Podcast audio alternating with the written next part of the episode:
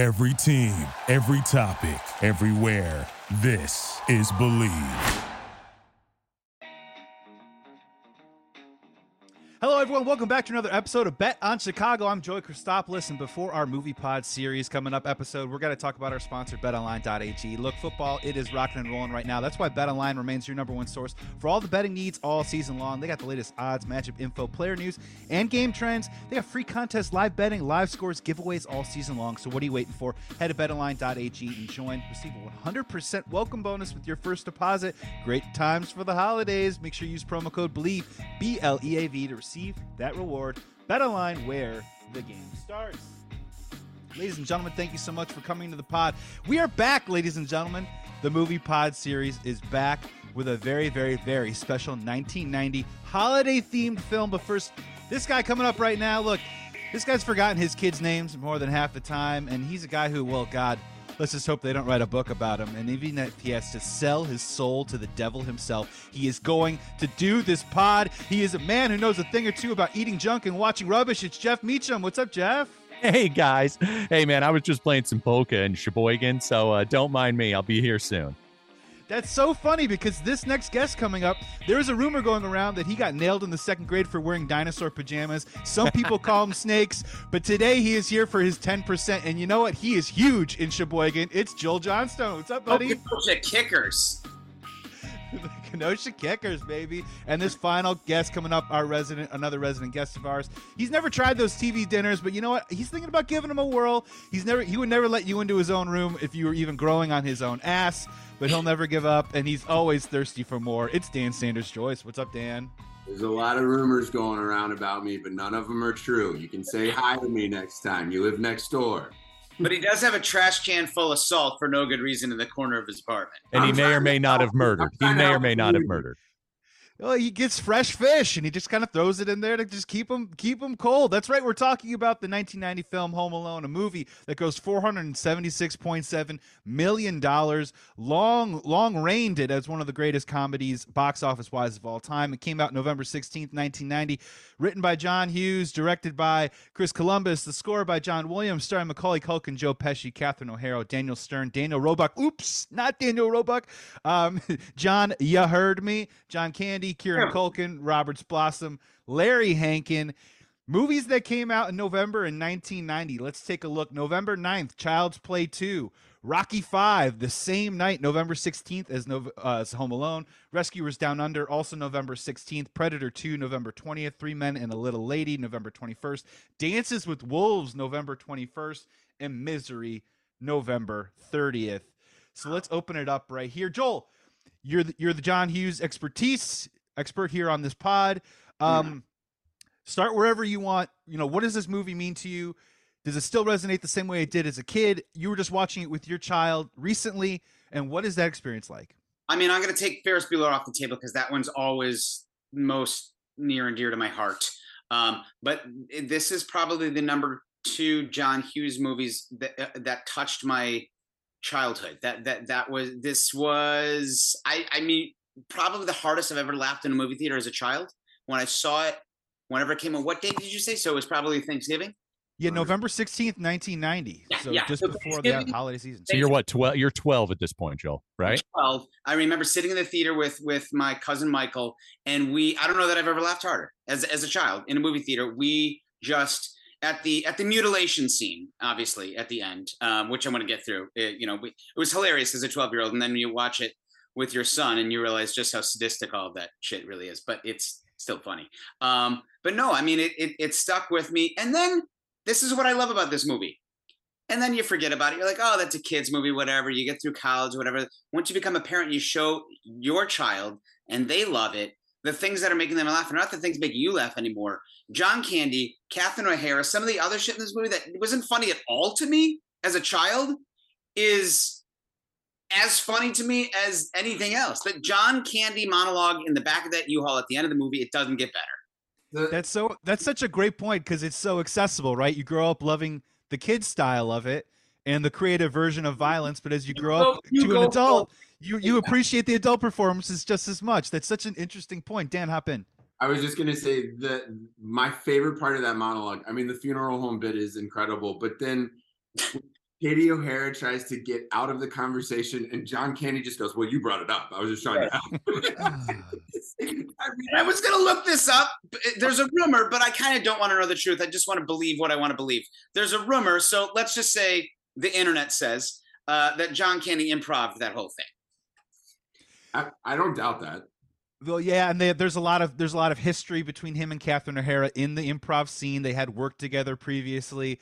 Catherine O'Hara, I feel like almost kind of like looks off, maybe to the side, and maybe kind of like like collect herself because he's like going for it and stay in it. You know what I mean? A little bit. So I kind of buy it. Jeff, hop in on this, man. Uh, Home Alone to you then, Home Alone to you now. Well, you know, the big thing with me, and and all you guys know this at this Jeff point, jump- I was hoping Jeff was going to jump in and go, haven't seen it. guys, I'm not gonna lie, I forgot to watch it, and I thought this was Uncle Buck, so I am prepared with Uncle Buck. Great when he flips the pancake with the the giant shovel. Gosh, that's funny.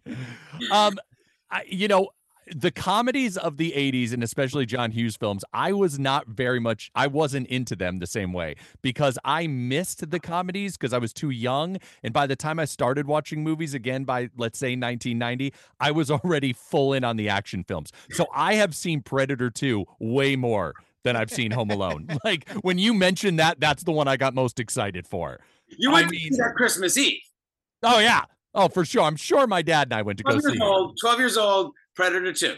Let's go. Absolutely. Absolutely. I can tell you I rode my bike. Oh, I bet you any money I snuck into Predator 2 by going to see Home Alone. I bet you any money that's because remember, those were the days when that's what you did. You bought a Yep. ticket for the PG movie and then you walked into the R rated. Bet you any money that's what I did. Rocky 5 was the double feature that night. Oh boy, is Rocky 5 one of the worst films ever? So for me, this is this is a movie that is so this is as Christmas traditional kind of as it gets. I mean, we all have our Christmas movies that maybe either our family or you guys still play. You know, you guys watch with your kids now. For me, Home Alone in the morning is making scrambled eggs and bacon. For Jeff, it's Predator 2. After everyone's opened up their presents, let's figure out that, that the alien, that the alien and the predator are actually interconnected somehow. What's better over Christmas than a dystopian Los Angeles? You know, I mean, come on.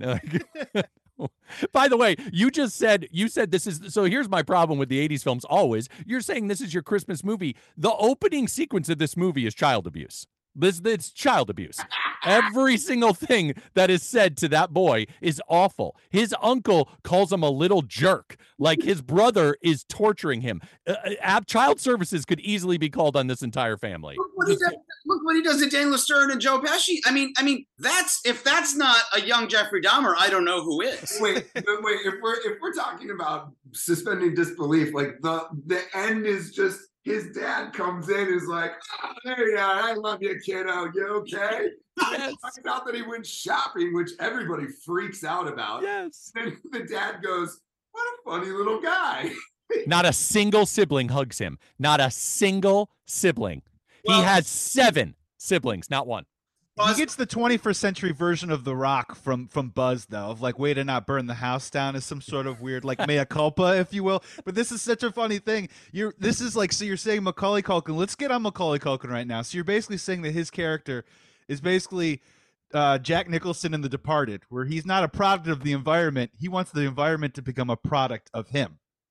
Oh, wait, no, no. He is 100% a product of his environment. This is the sweetest, kindest little child on the planet. He has a face of an angel. He just wants his mother to love him. His family abuses him verbally through the entire thing. They call him an idiot, a jerk. They are completely awful to him. There's not a single person nice to him. The only person that shows any kindness to him is his cousin that's going to urinate on him in France. Like everybody is awful to him. Product of his environment. He gets sent to the attic and has to sleep there for the rest of the night. I don't want to pose the question: Is is Macaulay Culkin the greatest child actor that we've ever seen? Because I was trying to rip through it. You got like Jodie Foster, you've got the Elijah Woods of the world, you got a Kirsten Dunst, you have a Shirley Temple, right? There's a lot of really, really great choices. Gary Yeah. Coleman, even Daniel Uh, six cent, six cents kid. Joel, right, but yeah, Joel uh, but- Osment. Yeah, is. Ma- Macaulay Culkin, outside of maybe Shirley Temple, Macaulay Culkin's the biggest movie star child actor that we've ever had, right? Is there anyone else? I would say the best is probably, and of course I'm forgetting her name right now. Who's the little Who's the little girl from um, War of the Worlds and from Man on Fire?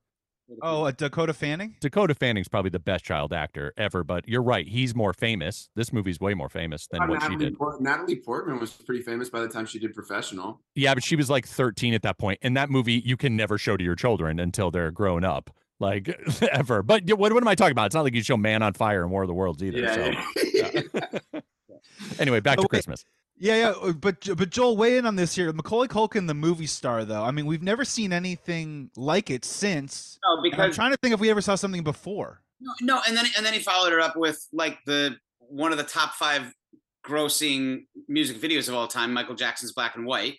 Um, he was, I mean, he was, he was. All right. let's, not, let's not forget that there was Home Alone 2, which was also a pretty Huge hit. right? big hit. Yeah. He just did it. This was 30 years ago. It grossed half a billion dollars. Wow. Think about inflation for a second. What, what is that? I mean, we're well past a billion. A, a, a kids movie grossing a billion dollars. A low budget kids movie. I mean, Yeah, it mainly takes place in the house with like orna- you know breaking ornaments. Yeah. well, and they- it was also one of those things where they they they ran it almost like through the summer. Like it stayed in theaters, Right. you know what I mean, well into the next year, which helped to get to that number. But again, staying power was a big test of a great movie back in the '90s, and Yep. it, it had it had it all. It had the whole thing. yeah, this this this was a blockbuster delight. Here's what You- I'll say about Macaulay Culkin. I think he's probably the greatest child screaming actor. Uh, there's some great screams in this movie. He's got like nine or ten of them throughout the whole thing. They're great. Daniel Stern has maybe the best scream in this movie, though. Uh, Oh, Daniel Stern's scream when he, the spiders put on his face is almost imp- I don't know how he hits that note, and he does it twice. Does it twice? with the nail, the nail, and the tarantula. Yeah, the nail, the nail's a normal scream. It's a chest scream, but when the spiders put on his face, he goes into a falsetto. That is, D- J- Dan is hundred percent right. That is the greatest scream ever. it's one of the few moments of the movie that makes me laugh just as hard now as it did when I was 12. Yes, absolutely. and and uh, and let's move over to let's move over to Daniel Stern versus Joe Pesci, right? I mean, there's two there's two things that are kind of on my mind. One, this is a little bit we're we're amongst we're amongst thespians here, so I do want to know which one would you probably prefer to play today. But in terms of who wins the movie, Daniel Stern or Joe Pesci, just in terms of performance, laughs, um, you know, just because for me, I think it might be Daniel Stern. Jeff, hop in. And well, no, I'm with you on that. I want to pick Daniel Stern now as an adult, right? That I'm watching the movie and watching his subtlety. He doesn't. He. I don't think he really. I mean, Dan's a better uh, acting teacher than I am, Joel by far. But the, so these guys will be able to answer that more. But I think his performance of not like being a caricature is like he's real. He's he's so real. I wrote down my favorite line. I love it when a character can be 100% established with one word or something so simple. When when uh, uh Joe Pesci's character says uh, when he's naming all the goods at the McAllister house when he's like there's stereos, VCRs and Marv just goes toys. Like that's the thing he's Toys? like he's excited about it. But Joe Pesci, don't forget, you guys, was a massive star or becoming a massive star at this point. He had just come off Lethal Weapon 2, which we all love that character. This is the same year he got nominated and won an Oscar for Goodfellas. 1990 is the same exact year. That's a crazy year for an actor. But you're right. I picked Daniel Stern. You He's guys. got followed up with Casino in just a few years after this. Yeah, five years after. Yeah. I, I mean, what a what a. I mean, he, he's he's one of my favorite actors. I don't I don't even want to say a run because I feel like he's still on that run, but he's he's he's one of the greatest character actors of all time. Um, So Joel, why do you think he does this? Like they I'm- offered Yeah. Why does he do this? why why does he do this movie? Because he's got Lethal Weapon 2. He's already got that character kind of in the bag. It's crazy that he chose this movie. I don't have an answer for that. Do you guys know? I really don't. No, I just it's so it's, it's such an interesting turn, and I mean, you see him. You know, he goes like he does Gone Fishing and Eight Heads in a duffel bag in the '90s. Obviously, my cousin Vinny's right around this area, so there's something about him. I mean, Dan, Dan I mean, hop in on this. Is this just is this the versatility? Is this the full palette of an actor that's interested in doing all different kinds of things and not? I'm sure, like, I, know John Hughes didn't direct it, but I'm sure, like, working with John Hughes was maybe a a, a pull. I, I don't know. I like. But John Hughes didn't even direct it. He he, he just oh, wrote I know. I, yeah, he just wrote it, but I'm sure he was around. He produced it too, right? He was an EP Mhm. on. it. Yeah, yeah, yeah. He was definitely around. Also, Yeah. let's not forget the director too. I know we're jumping all over the place, but Chris Columbus, who also wrote the other half of the best movies of the '80s and directed the first two Harry Potters. This guy's a juggernaut too. It's Yeah, for crazy sure. power. for sure. I, and I, you know, I think, look, I, I think that it was, it probably read really fun off the script. Like that, that, that sequence at the end, the fucking booby trap sequence at the end is farcical and fun. And if I read that and I was like, do you want to do this? I would be like, this is going to take me two weeks to shoot and you're going to pay me how much money? Yeah. Fuck yeah, let's go have some fun. you know what I mean? Well, well Yes. it's gonna sound like I'm like I'm like I'm trashing this movie, and I'm not. I, it's just as a parent now, I watch this. It the, the booby trap scene. Let's just talk about it. Let's say, let's say, Dan, Jeff, Joey, I walk in your office. You guys are sales. Uh, you guys are salespeople. Okay, I'm gonna pitch you a movie. All right, here you go. The new Saw franchise. Okay, a child, crazy, maniacal, psychotic child walks in, and with a BB gun, he shoots a man point blank range in the noggin and another one in the nuts. Then another man, he burns the flesh of his palm with an electric coal starter. He drops a red hot iron 20 feet onto a man's face. Then he singes the skin with a blow torch off another man's scalp, covers it with silicone, and then throws feathers on top of it. Then he drives a tar covered nail through another man's foot.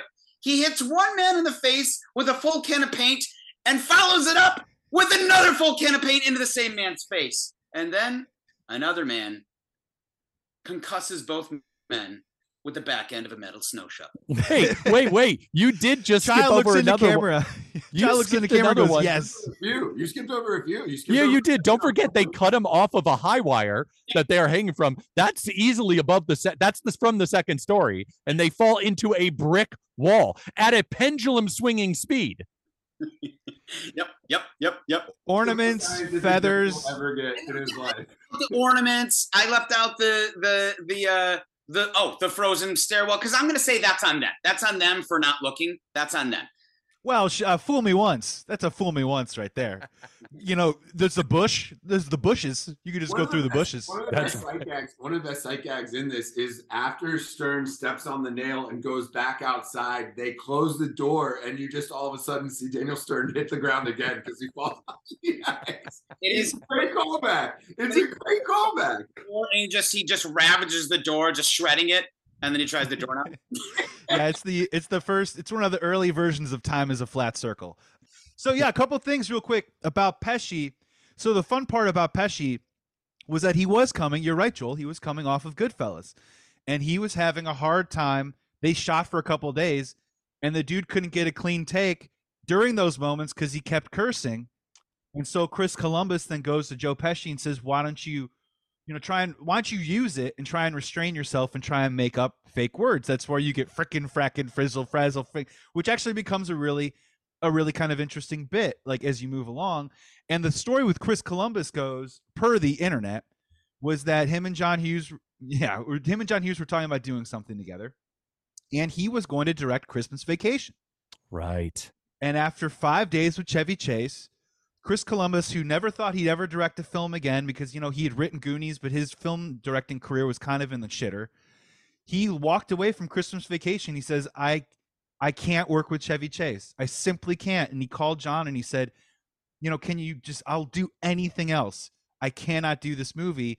And so this was kind of this uh, it was a situation of convenience where he goes, "Hey, I've got this script. I kind of wrote it based off of the scene with Macaulay Culkin and Uncle Buck when he's talking to the guy through the through the door thing and you know, I've had this fear of burglars and all my whole life and that's he's like, "All right, yeah, I'll do Home Alone." It was this weird matter of convenience. Like, what a stroke of genius, right? Like, look, I like Christmas Vacation. It's got its moments. We can, you know, litigate that at a different time, but Home Alone, I mean, it's a far superior Christmas film. And it's just so funny how that stuff works out, right? I mean, it just doesn't you, you just Yeah. can't you can't seem to make it up sometimes. No, and I don't want to watch. Like, I, I will be the first to say this. I never thought I used when I was a kid. I wouldn't speak this way. I used to defend anybody who was kind of a bad person because I just love the movies. I'm like, yeah, but I love their movies. But I'll, I, I don't know if I'll ever show my kids Christmas Vacation after learning what a dick he was, you know. And then this movie is just magical. I mean, we didn't even end this uh, before when you finished this question about Macaulay Culkin. I do think he was the best. I mean, there is no better performance for a child. Not not performance, but fame in terms of what a movie did for someone and how brilliant he is in this movie. It's this movie is magical, man. I wanted to kind of sum up that ending for you. Yeah, he is. He's the one. He's it over Haley Joel Osment. You know, It's a it's a great point. It's just there's a charisma. It's like a Will Smith charisma that he's not the greatest actor, but you will watch him do anything, and that's the thing. Dan, hop in. Jeff, that he's the chosen one. did I say that? Wasn't that wasn't that another Macaulay Culkin? Uh, he was in the he was in the Good Son. The Good Son. God damn Yeah, it. yeah. The And then he was Son. in Richie Rich and uh, yeah, uh, Home Alone two. And then his parents drained his bank account, and then he went to court for many years and and fell into drug addiction. But I digress. I just want to wrap up the Joe Pesci thing as we were doing research for this. I, you know, when you, you hear his name, Harry Marv, Harry Marv, you never really think about people's last name. And I'm sure they snuck it in there somewhere, and I didn't hear it. Um, but as an adult, and I wasn't really into 40s film noir when I was 12. Um, but now that I've I've seen the movie, know the movie, his name is Harry Lime, which is obviously a throwback to Orson Welles' character in The Third Man. Oh, that's interesting. I didn't That's know that cool. at all. No. Yeah. And and and you were right, Dan. By the way, it, it is. I he probably did choose it because he saw that he got to do the Three Stooges. Like, who wouldn't want to do the fart? You know, everybody wants. Uh, uh, uh what's that Ryan Gosling movie with um Russell Crowe? What's that? The tough, the the the guy, Nice guys. the Yeah, nice guys. Like, I'm sure Ryan Gosling chose that movie because he was like, I get to do the farce. I get to be uh, the callback to silent film era and It's all physical comedy. yeah, yeah. What that that movie Mousetrap with Nathan Lane and that other guy? That's one of my Mhm. favorites. Like this, they, they you get to do that once in your career. Maybe he was like, yeah, let's do it, man. I get to have fun for two weeks, like Dan said. Yeah, and that's what's so interesting about this movie is we're talking about, you know, why would Joe Pesci want to do a broad comedy? And then you start to say, if you collect this cast, if you get Christopher Columbus to direct and it's a John Hughes written film, and then you get people to play these types of roles and elevate it in a certain way, I think that's what helps get it to a classic. And Jeff, if you want to go first in this one, I want to Yeah. talk about Catherine O'Hara just a little bit because not only is she incredible, but this is at a point where I feel like the general public probably doesn't know who Catherine Hara is, you know, and goes on to have a 30 year career. And I, you know, I just want to talk about her performance because she really takes it to a place. I mean, she is the driving force of this movie. She is the engine. And then on top of that, we want to talk about Kevin's, you know, uh, scream or whatever is the catchphrase. She has the catchphrase of the movie, right? She has the thing that we all know. Yeah, we all know near and dear to our hearts. So we got to give Catherine O'Hara a little bit of shine here and just talk about her for a second because, you know, it, it really is kind of her journey that with this broad comedy kind of going on around it. You have to give. Uh, so she came off of Beetlejuice, they said. So that's the right. I, I think that's the only major thing she had before this. Is that right? That predated. Oh wow. That's an '80s film. Yeah. This is 89, 88, 89. Yeah, I think so. I think that's somewhere in there. Yeah, man, you're totally right. Like I listen, just like Joel said, I watched this movie. I just watched it this morning and I'm watching this through a, you know, a parent of two children and the I, I I kept going back and forth between like the give and the take between like it's just a movie, it's kind of brilliant like all the decisions that they made to make sure that the um to, to, to make sure that the that that we would believe this as an audience that this is humanly possible. How brilliant is that little kid, by the way, that they accidentally count him, the kid that's going up to the cab driver when he's like, "How much mileage does this get?" That kid's great. That they think is Kevin. Joel, kid, that kid. How Yeah. much miles does this get? How far is it to O'Hare Airport? Did you buy this car? he's magic, Isn't it man. four wheel drive? uh, uh, Catherine O'Hara doing such a good job being completely broken on the airplane as she's completely uh, uh, in shock. yes, exactly.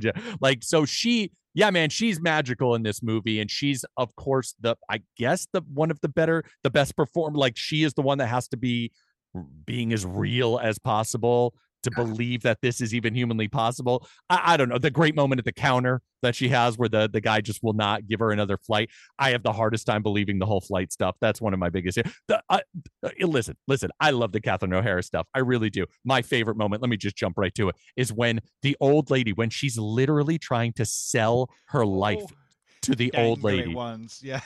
That's the dangly one. full of tangly ones too. I mean, it's true robbery. This woman's child is alone at home, which they always conveniently forget to mention that it's an eight year old child. Every single time she says, My child was left alone, and people are like, eh, We got to just talk about that. That could be a whole podcast of how many people just don't seem to give a fuck that an eight year old is home alone. Cop, the cop with the donut hanging on the phone. He's like, yeah, yeah. Hy- hyper online too is that there is an internet rumor that everyone goes, man, they live in this beautiful house. They have all these kids. What the hell does John Heard do for a living? Yeah, right. Right. Well, the theory is the internet theory is that it's actually Catherine O'Hara's money. If you go into the basement, there are mannequins and sewing machines and all sorts of stuff in the basement. And they think, because of also the way that she's dressed aesthetically, that she is a fashion designer in Chicago. You know and what? it's actually her money and not John Heard's money. who pays who pays the the pizza guy uh, out of cash out of her out of her purse. 10 pizzas times 12 bucks. We're, we'll Yeah. get that to we'll get to that in winners in a second. But And- John Heard real quick, yeah.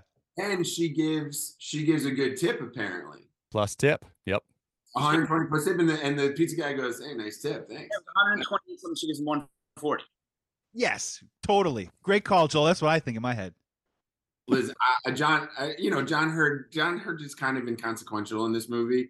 Uh, I mean, he's he's there for a reason and a purpose, obviously, but like, I, I'd rather shine some light on Katie O'Hara still, because I like what Jeff said brought an empathy and an ethos to the performance that like doesn't really exist in the in the movie. It's a little bit of a zanier movie, and she she grounds this zaniness in in such a beautiful. I mean, she you know she she chokes it up a little bit at the at the end um and But it's never, but never once in the movie does anybody truly do what is reality, which this is what makes the movie amazing, is it's so heightened because nobody actually freaks the fuck out. Nobody actually rips their face apart that they're in a foreign land while their child, their brother, an eight year old is by himself. And when she walks in the door, she doesn't go and run in and find her child with every fiber of her being. No, she notices the, yes, exactly. She sees the beautiful Christmas tree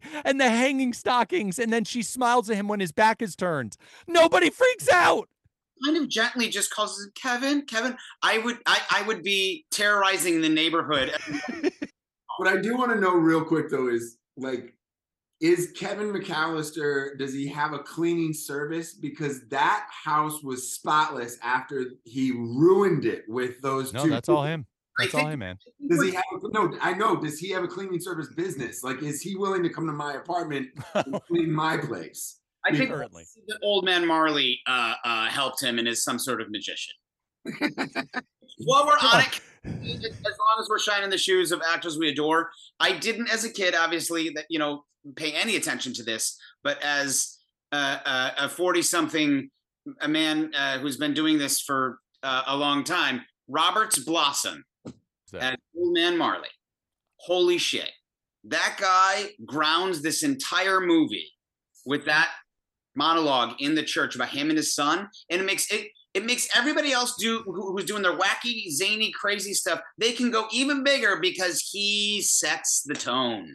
He sets the depth of this movie, and without that, it's not as good of a movie. I promise you. You take that one scene out of the movie, it's not nearly as good, and that's why I think it's so much better than than the second. Joel, are you talking about the midnight mass that's in one of the most beautiful churches filled with 38 children singing their faces off, and there's maybe seven people in the audience? remember remember that he couldn't go to midnight mass he couldn't go at night because it's, he wasn't welcome he was at a rehearsal And it's it when Kevin leaves, it's eight o'clock. The, the the the bells hit eight, so he gets there for the seven o'clock rehearsal. My mistake. Um, Guys, we got to go to our final section here. We got to go to the winners and losers of Home Alone. This is going to encompass all the things that we love and that we didn't like, or the things that we were rooting for and we didn't root for in the movie Home Alone.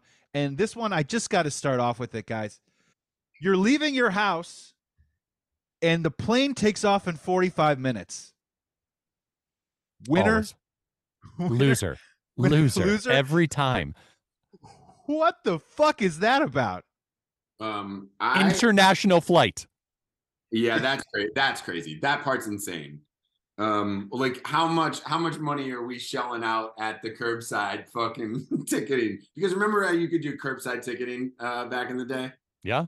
Let's forget how loosey goosey TSA was in the 90s. well, yeah, but Joey, Dan, you two are both the Chicago guys. Do you know what neighborhood they were in, and can they get to O'Hare in, for, in less they're, than forty-five? They're, they're where Joey's from. They're where So Joey's yeah, from. I I grew up about three miles uh, west of that neighborhood. So that church and that house was something that we could drive past on our bikes or during the holidays whenever we want. I've been in that church. I've been to mass at that church, and I'll tell you something right now.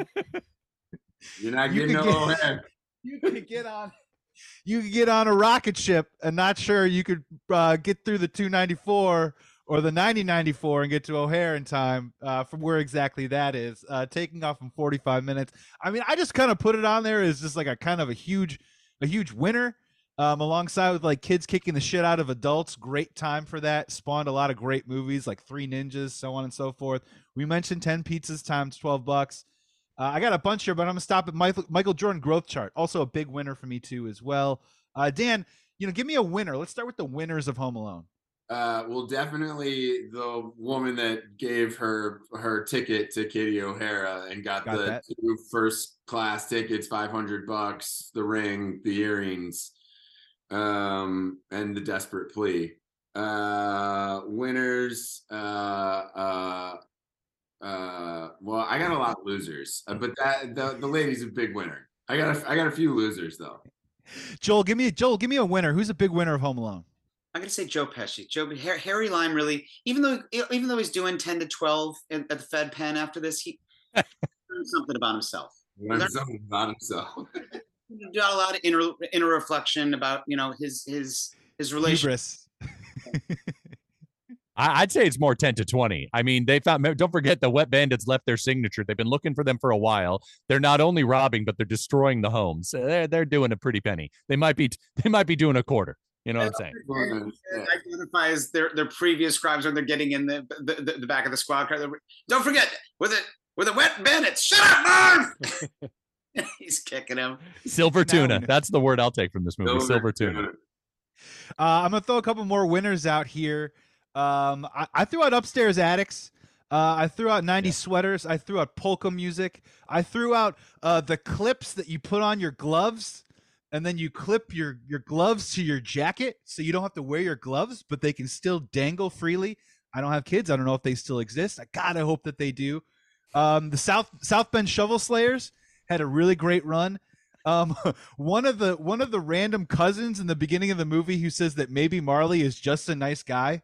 We could have just settled that all, just maybe in the beginning, if we just maybe believed that for half a second. Um, eating junk, eating uh, eating junk and watching rubbish. That's a huge one. Um, John Heard's brother lives in New York, also lives in Paris. Shout out to that guy. What the fuck does he do for a life? Um, milk. Milk is huge, especially in the end of the movie. What the hell are we going to eat? We don't have any milk, says Catherine O'Hara. In the be- in the beginning of the movie, they have to get rid of the milk. You guys drink milk because Yeah. I want to get rid of it. So And she then eats it. remember that they spill all that milk when uh, in the in the scene all over the pizza and the tickets and and passports that he's got to put in the microwave to heat up to dry. Got to get rid of that milk. Drink that milk. And then the other one I want you guys to weigh on real quick is uh, one of two things. One, big winner. When you were a kid, did you then fantasize about what you would do to a burglar if they ever broke into your house and what kind of booby traps that you would make? Or did you ever fantasize about tricking someone with movie quotes, with the with the audio of a movie? Did Oh. that ever happen? Because I did.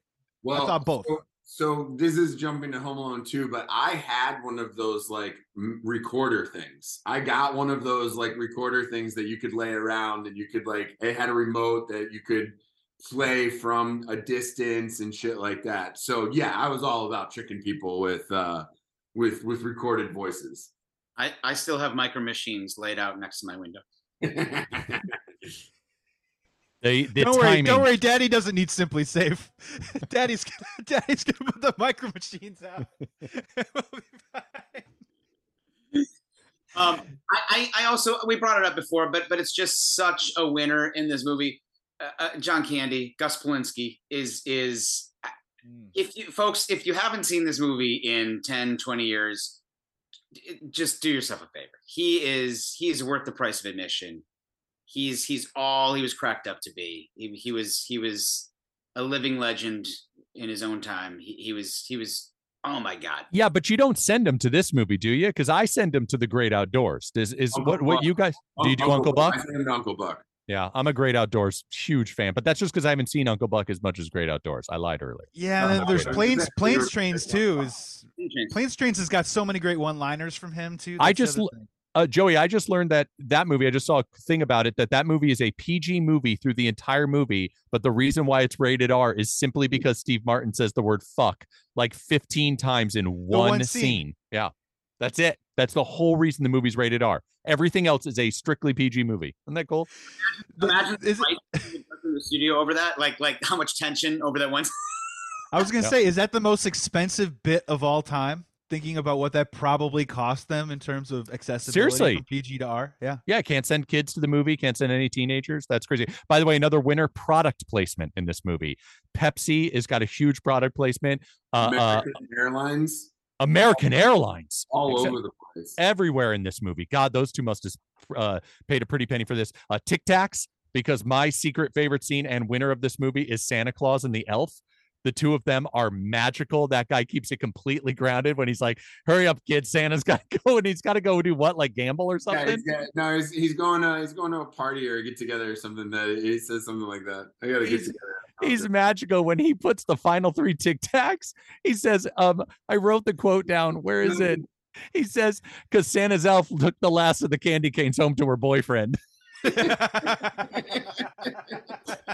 that scene is and then when his car doesn't start and it's the biggest piece of shit ever that guy that is a winner beautiful moment and then like joel said the magic is that it's followed up with the fantastic performance by the old man that totally makes you cry Yeah, so they say Chris Farley auditioned for that role as Santa, but I think they got it. I think they got it right there on that one. I am imagining the deadbeat uh, boyfriend on the couch, like strumming an acoustic guitar, Yeah. trying to like figure out chords. And they're like, "I Big, you give me some candy canes Hell yeah, hell yeah. Um, Dan, let's hit some losers. Give me some losers. Uh, Buzz's uh, uh, bookshelf. oh yeah takes a shitter that's a lot of construction Completely cream. Buzz's girlfriend. Woof. Um, Who's a man, by the way? Well- that is a man. what Yeah, so Chris Chris Columbus, they loved the joke so much that they thought it would be really cruel to cast a woman or a young lady, and then obviously like subject her to like a complete just evisceration of her looks. So that's actually a boy, and he's related to someone in like the production crew. Wait, which scene are we talking about? Buzz's girlfriend Woof. When he looks at the picture of Buzz's girlfriend, that's that's like a it's like a it's like an eleven year old boy. Dan another loss buzz's life savings because it's all buzz's money all gone. It's all gone. Uh, the store, uh, the store that Kevin shoplifts from. um, oh, here's here's a here's a winner. Sorry to, to go back, but the lake that everybody's ice skating on and also playing hockey on at the same time that people are. Did you guys notice that? There's so many there's people having a full on game of hockey while there's people like doing triple lutzes and shit like that. We knew how to give each other space in the '90s. Um, uh, uh, Joel, Joel, give us some losers. Who's the big losers in Home Alone here? My, one of my favorite parts of the movie. Again, didn't make me laugh. I didn't get the joke when I was 12 when he's like, for three reasons. One, B, and D, or or, or, or, or, and fourth, or what, what, whatever his his list is. It's just it's the most nonsensical. and It's so beautiful. It's so beautiful. Um, other losers. Um, uh, oh boy, micro machines. I brought them up before. Just gonna have to buy some new micro machines. Yeah, I kind of had I kind of had that down as as a winner. Um, uh, and Joel and Jeff, you know, big loser in this movie, parenting.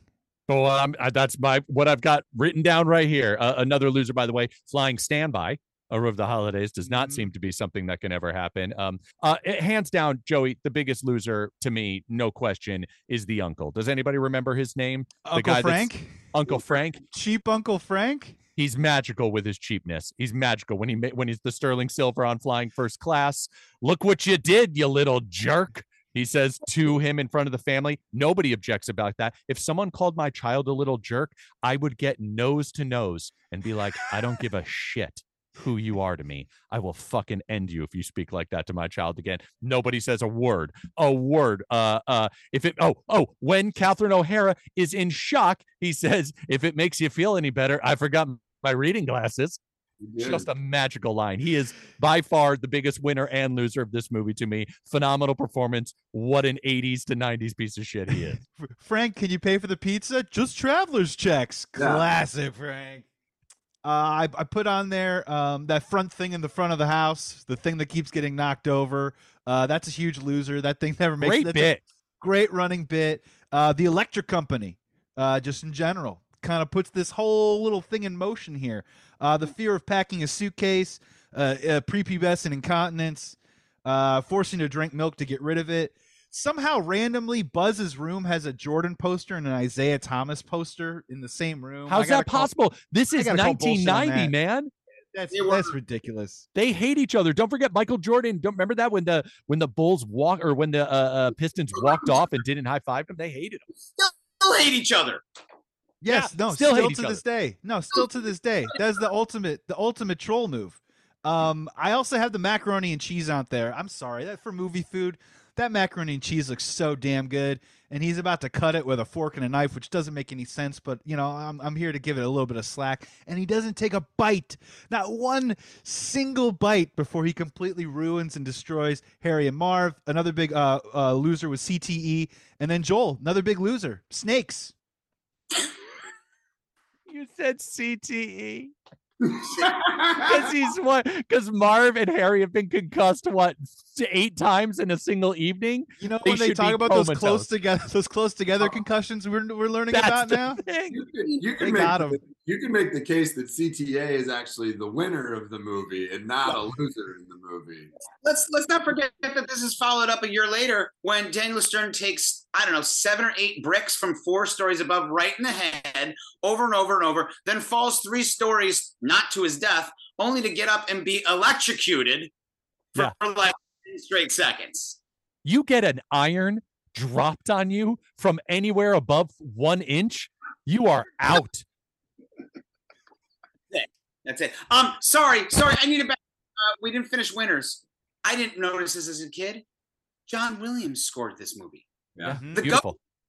The goat. It starts out so beautifully too because it's this it's this Christmas melody with this like minor underneath of it, like this little haunty sort of jaunt underneath it that sets the tone for this movie so perfectly. And you know we all cried at the end. That's a beautiful with the music playing. It's Yeah. beautiful. Oh yeah, when uh, when Marley hugs his little daughter, and Ah. he like sees him in there and does the whole thing. You're like, man, let's fucking do Christmas. We do Christmas right now. a tradition in our house now. We started this three years ago. We watch this every after we finish dishes for Thanksgiving. We watch this Thanksgiving night. It's what kicks off the holidays for us. There I like go. it. And if I could just say what my if we could if you don't mind Joey what our Christmas movies are, mine's a little shocking. It's it's just Friends. Have you ever seen Just Friends before? Oh, my Yeah. wife loves that movie. I mean- adores Ryan Reynolds is great. Ryan Yeah. Reynolds is magic. Anna Faris in that movie. That is our Christmas movie in my house. We watch when it every year. Janie smiles, Yeah.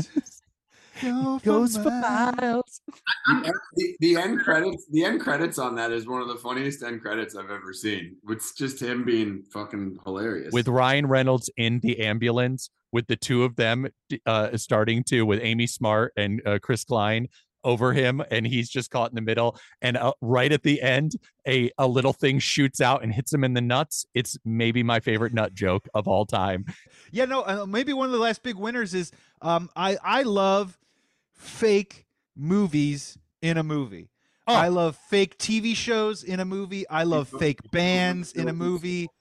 And I think this might be one of the better, more classic, iconic versions of a fake movie in a movie. Is there a better? I it- think this might be the best. Oh, this is probably the best. What is the uh We're No Angels? What what no, no like, Angels, Angels with filthy souls. Angels with- Mhm. somebody needs to make a short film noir. The I can't like, believe they like never did. 30 minute extended version of, of Angels with No Souls. I'm sure somebody has done that. Somebody has to have had that. Is there a better one? I can't think of any one. Maybe How I Met Your Mother when she's like the former band, uh, the Canadian lead singer of a band, is something brilliant. That That's was great. pretty But funny. What pops in my head is something like Tropic Thunder really plays along with like what the the the, the shitty a shitty movie is. oh, when he went full movie. R, when he went full Yeah, R. Yeah, Yeah. when he went full, when he went full hard. um, so guys, we got to get out of here on this. Um, you know, it's the big question. It's what we all want to know. I don't think it's fair to categorize this as is the best. Is this the is Home Alone the best John Hughes movie of all time? But I will put it out there. Is it your favorite Christmas movie of all time? And if it isn't, what is your favorite Christmas movie? Dan, do you want to go first? Uh, yeah, sure. It's. I don't think it's my favorite Christmas movie. I mean, I- I still think just because of nostalgia's sake that It's a Wonderful Life is is still my favorite Christmas movie. It uh, you know it was something that was played every single Christmas. My mo- it's my mom's favorite. Um, so yeah, that's probably it. I I'll be honest. I think there's some other Christmas movies that are probably above Home Alone, but I will say, I mean, you and you and I, Joey, were Kevin McCallister's age when this came out. You know, we were we, he was eight, we, I was seven. You were about to turn seven. Yep. Uh, So like this was a seminal movie in my life. I I very much identified with you know this this movie. Um, I was left on my 13th birthday. you you got over it, and after Yeah, six you're seven fine. weeks, you started talking again. You know, Come on, don't be so don't be such a jerk and don't be so stupid, you moron. You're fine. Um, but you know, I think like I I I watched Die Hard on Christmas, and you know, I there's some there's some other great there's some great Christmas movies out there. it's been one of my favorites the longest, but as an adult, no. I'm I'm I'm a I would say Love Actually is my favorite. I think It's a Wonderful Life is the best, and I would say this has the long the the most longevity in in, in my life. I mean, it's it's always been up there from 12 until you know Love Actually came out 20 years ago as an, I was an adult, but I I'm a Love Actually sucker. I will say though, Elf is right up there. it's it's it's gaining steam, right? It's rising up the charts year Oh, after year. Oh, I watched that again the other night with my son, and like it doesn't. The jokes don't get old. They do not Yeah. get old. Also gets me going right here in the eyes towards the end. I get a little yeah. I get a little emotional when that little the little blonde girl starts singing the uh Santa Claus is coming to town. I'm just like I don't know. I kind Yeah. of get I- split in half a little bit. I got two shocking things to say. One, Love Actually, I'm finally out on because we used to watch that movie every year for years, Joel. And eventually the infidelity sequence really does put a real wet damper on that entire movie. Like it is just such strong, like a couple's life is really ripped apart in that movie. And uh, I just, you know, after a while, I'm like, this just doesn't make me happy anymore. And two, I have never seen Elf. Yes. This is the year. This Coming is up. Do it, Jeff. Do I- it. this is the year, I don't- Jeff. I don't know. I know, guys. I I do. I think Will Ferrell is an absolute genius, and I've watched everything he's done except for Elf. I, I I even watched the Will Ferrell movie that he did all in Spanish. Did you ever see that one where he just did? El, El Padre, El Padre de Papel. yeah, yeah. Wow, uh, dude, you have to do Elf. Elf, uh, dude, I'm, I'm gonna weigh in, guys. I, I'm I'm in the minority on this one. This is my favorite Christmas movie. Um, I grew up obviously with It's a Wonderful Life. I grew up with White Christmas, Miracle on 34th Street. Obviously, I love uh, I love Die Hard. I love Die Hard 2 even more. Actually, that's more of a Christmas movie to me, really, than anything. But no, look, for me, Home Alone it obviously has a lot of easy things for me to access, right? Like it literally, again, I mentioned this with John Hughes movies. It's such a weird experience being spoiled when all these movies basically are the backdrops of your hometown, right? And you go and see a movie and the magic of movie making, and you realize that the streets and everything look the same. You know what I mean? And it really kind of makes me think too, like, you know, it really it is a special thing. I think when we branch out and we do try and show different neighborhoods and different locales and backgrounds with all the different kinds of movies and TVs that we do because all these little kids need to see that hey like this movie could exist in my backyard i think everyone kind of at least deserves that chance no matter what watching a show.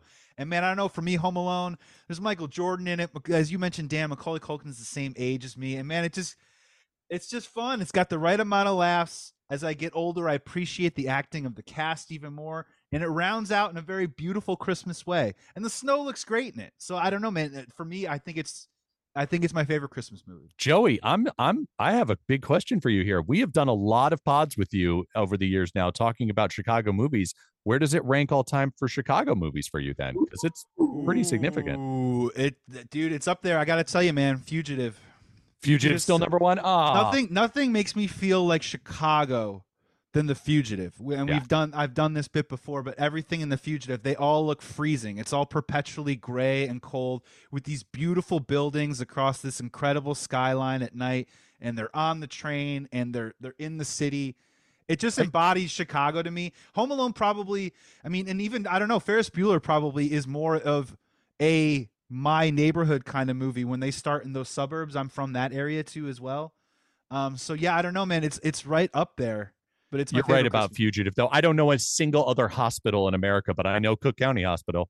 You know, like- CCH baby. We're Yeah. we're cut. We're eating oranges and we're making fake IDs. I mean, risky Uh, business has to be tops for me, of course. But I've seen that movie no less than 50 times, and it's just as good as the first time I've seen it. And it's good. It's good for any time of year, any season. Yeah. Fugitive's amazing. You know, Home Alone. I'm not going to watch the Home Alone. I'm not going to watch Home Alone in the summer. Right. This is when I watch it, and this is why we're doing the pod. And hopefully, after people listen to this pod, maybe they go and say, "Oh, I haven't watched Home Alone in a while. Let's rock it and let's do it." And after that, we'll watch Predator 2. We ah. got to get out of here. We got to get out of here. This was the 1990 film Home Alone. Thank you so much for joining us here on Bet on Chicago with Joey Christopoulos. Thank you so much to my beautiful panel, Joel Johnstone, Jeff Meacham, Dan Sanders Joyce. Happy and happiness and health to you and yours during this holiday season, gentlemen. Thank you so much for coming on. Today's episode is presented by BetOnline.ag. 100% welcome bonus. What? If you use promo code BLEAV B L E A V right now at BetOnline.ag with the NFL playoffs right around the corner, how can you say no to that kind of deal? Be well, be safe. Please be good to each other. Thank you so much for checking out this pod, and we will be back soon. Remember, when in doubt, always bet on Chicago.